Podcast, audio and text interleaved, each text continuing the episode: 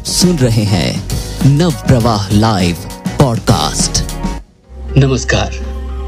नव प्रवाह लाइव पर आप सभी का स्वागत है। दोस्तों, क्या आप जानते हैं कि भारत में एक ऐसा भी स्थान है जहाँ भगवान हनुमान की पूजा नहीं की जाती?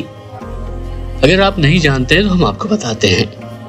ये गाँव है उत्तराखंड राज्य के चमोली ज़िले में नीत मार्ग पर स्थित द्रोणगिरी गाँव।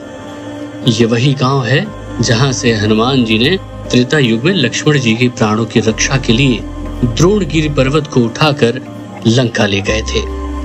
इस गाँव के लोग इसी बात से हनुमान जी से रुष्ट हैं। आइए जानते हैं, जब मेघनाथ और लक्ष्मण जी का भीषण युद्ध चल रहा था तो उस समय मेघनाथ ने शक्ति बाण की सहायता से लक्ष्मण जी को मूर्छित कर दिया था। इसका प्रहार इतना ज़्यादा तेज था कि लक्ष्मण जी को बचाना लगभग असंभव था। उस समय लंका के राजवैद्य सुषेण की सहायता ली गई। उन्होंने इसका उपाय केवल एक बूटी बताया, जो थी संजीवनी बूटी। इस बूटी में इतनी शक्ति थी कि वो मरणासन्न व्यक्ति को भी जीवित कर सकती थी। अर्थात, जिस व्यक्ति के अभी तक प्राण न निकले हों, लेकिन वह कुछ ही पल का मेहमान हो, उस व्यक्ति के प्राण यह बूटी बचा सकती थी। इस कार्य को करने के लिए समय बहुत कम था। और सूर्योदय के पहले संजीवनी बूटी को लाना आवश्यक था।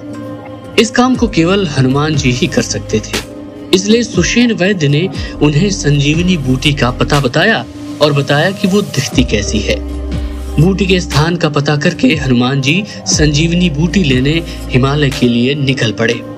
सुषेण वैद्य के बताए अनुसार हनुमान जी उत्तराखंड के द्रोणगिर पर्वत जा पहुँचे, लेकिन वहाँ पहुंचकर कई सारी बूटियों को देखकर वे अचंभित हो गए। सुशील वैद्य ने उन्हें बताया था कि संजीवनी बूटी में से प्रकाश निकलता है, लेकिन वहाँ कई बूटियाँ ऐसी थीं जिसमें से प्रकाश निकल रहा था। हनुमान जी के पास इतना समय नहीं था कि वे पुनः जाकर सुषेण वैद्य से पूछ सके कि कौन सी बूटी, संजीवनी बूटी होगी, अन्यथा लक्ष्मण के प्राण निकल जाते। ऐसे समय में हनुमान जी ने अपनी बुद्धिमत्ता से काम लिया तथा अपना शरीर पर्वत से भी विशाल काय कर लिया। इसके पश्चात उन्होंने उस पूरे पर्वत को ही उखाड़ लिया तथा अपने हाथ पर रखकर लंका ले गए।